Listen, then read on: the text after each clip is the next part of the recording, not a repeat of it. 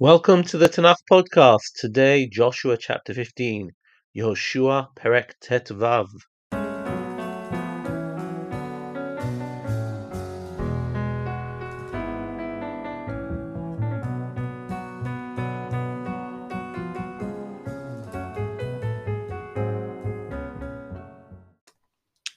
Today in chapter 15, we see the borders, we transcribe the tribal portion of Yehuda. And were we to be in a classroom with a map, we would have a fun time looking at all the different places and understanding the geographical location of many of the features. But it's difficult to do in a podcast. Instead, we're going to focus on the second word of this parsha, of this perek. It says, Vayi hagoral lemate b'nei Yehuda the lottery fell to the tribe of Yehuda. What is this lottery? What is it? And we already had that in the previous chapter where we saw talk about Begoral Nachlatan Kasher Siva Hashem Moshe eh, Hashem Biad Moshe. That there's meant to be some sort of lottery according to God. How does the lottery work?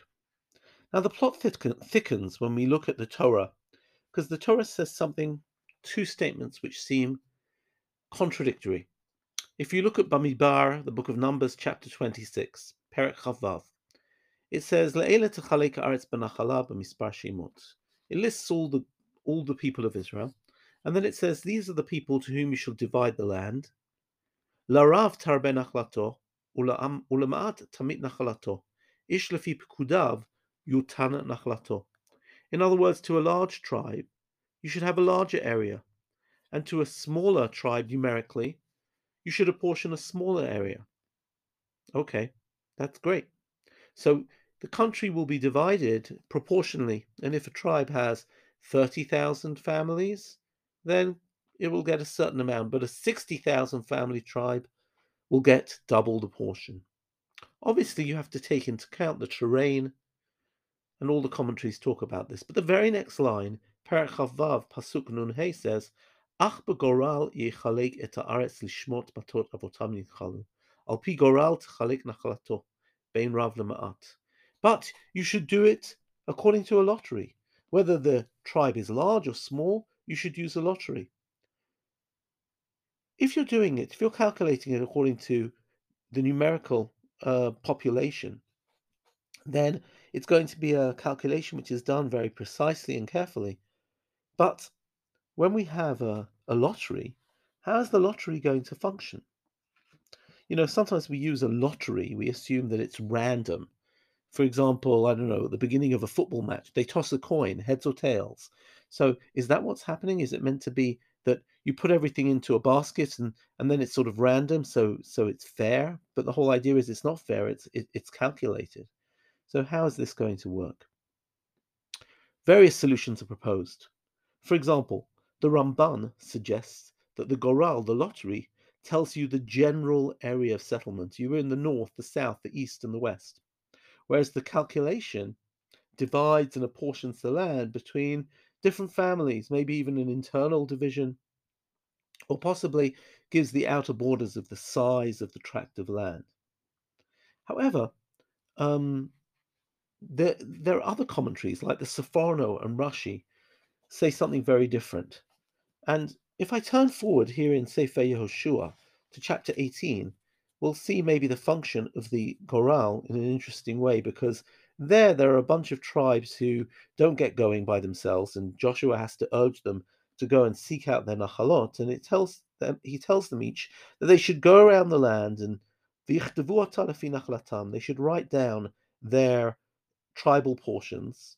And he says, and when you've done all of that, Havetem Elai, bring the calculations to me.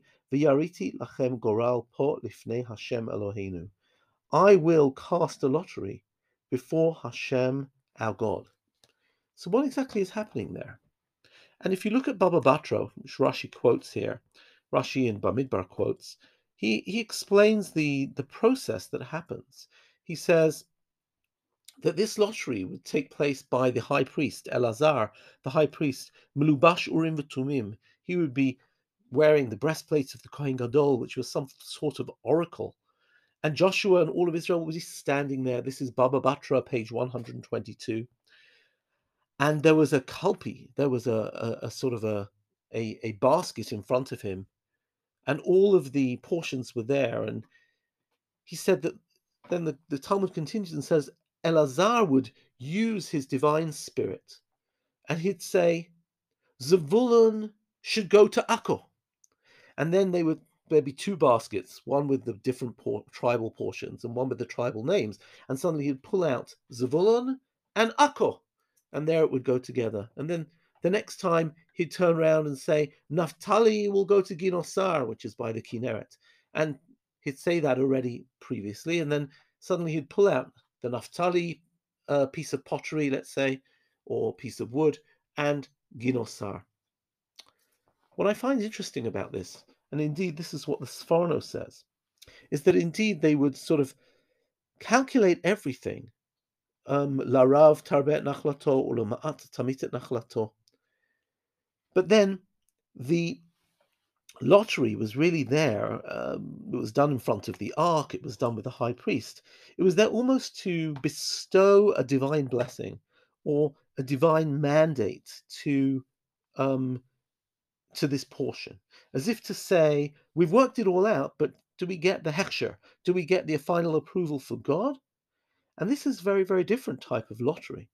This is a lottery whereby it's not there to make sure that it is equal or fair or random, but it is actually there almost as a, a sort of a divine sign that this has been determined by God. Now, this relates to a further issue. Did the tribes know where they were going before they actually went. How did they know where to go? And here's something fascinating when you look at the Torah. For example, if you look at the blessings of Jacob in Bereshit, Perek Memtet, Jacob's on his deathbed. And for example, he snubs his firstborn son, Reuven. And look, Reuven ends up in the Transjordan, sort of half in and half out of the country. He tells Shimon and Levi, because of the massacre they performed in Shechem, that Achal came Yaakov Vafitze Israel. I will scatter them in Jacob, and I will apportion them out in Israel. And funnily enough, Shimon doesn't have his own tribal boundaries, and Levites are divided into 48 cities. Yehuda is given an interesting blessing. He is told there in Bereshit um, a, a, blessing of vines and a blessing of of chalav and uh, in other words, grapes and goats. And he's given the, the tribal portion of the Judean hills, which is perfect for the agriculture of wine and for goats. Whereas Asher, I mean Asher Shemin Alachmo, Asher is blessed with olives, Shemen, and that's the, the, the Galilee. Zvulun lechof yamim yishkon. Zvulun is told that he would be by the sea, and indeed that's where he ends up. And Yisachar Hamon Garen, Rovetz ben Amishpataim. Yisachar is meant to be between the Mishpataim, between the borders. We find him ending up in Emek Yisrael, the Jezreel Valley, between the hills of the Gilboa and the hills of the Galil, Ben Hamishpataim. And last of all, Joseph, where it says, I've given you Shechem Echad Alachecha, and what do you know? Joseph is in the port. Joseph Joseph is given the city of Shechem. Now, admittedly, Bereshit 49 is poetic in style, and these directives are more in the nature of allusions rather than clear statements. But the correlation between blessings and tribal lands is pretty striking. So, is it all predicted? Is it preordained? I think what we might say is that the tribes had a pretty good idea of where they were going. Maybe this went all the way back to Jacob, maybe it was figured out over time. They knew where they were going, the precise borders were calculated very precisely so that everybody had the right amount of land. But the goral is there. It is cast by the high priest. It is cast in front of the ark. And the sense is that this just hasn't been something that we've calculated through some sort of actuarial calculation or geographical assessment, but then indeed that everyone gets the blessing of God. And therefore, after all the calculations have been made, the leader, Joshua, the high priest, the ark all get together. And however exactly the Goral, the lottery worked, it was there to give people a very strong sense that God was sending them out, that God was assigning them their land, and then their land had been received by Hakadosh Baruch Hu, by God Himself. Have a great day. See you tomorrow.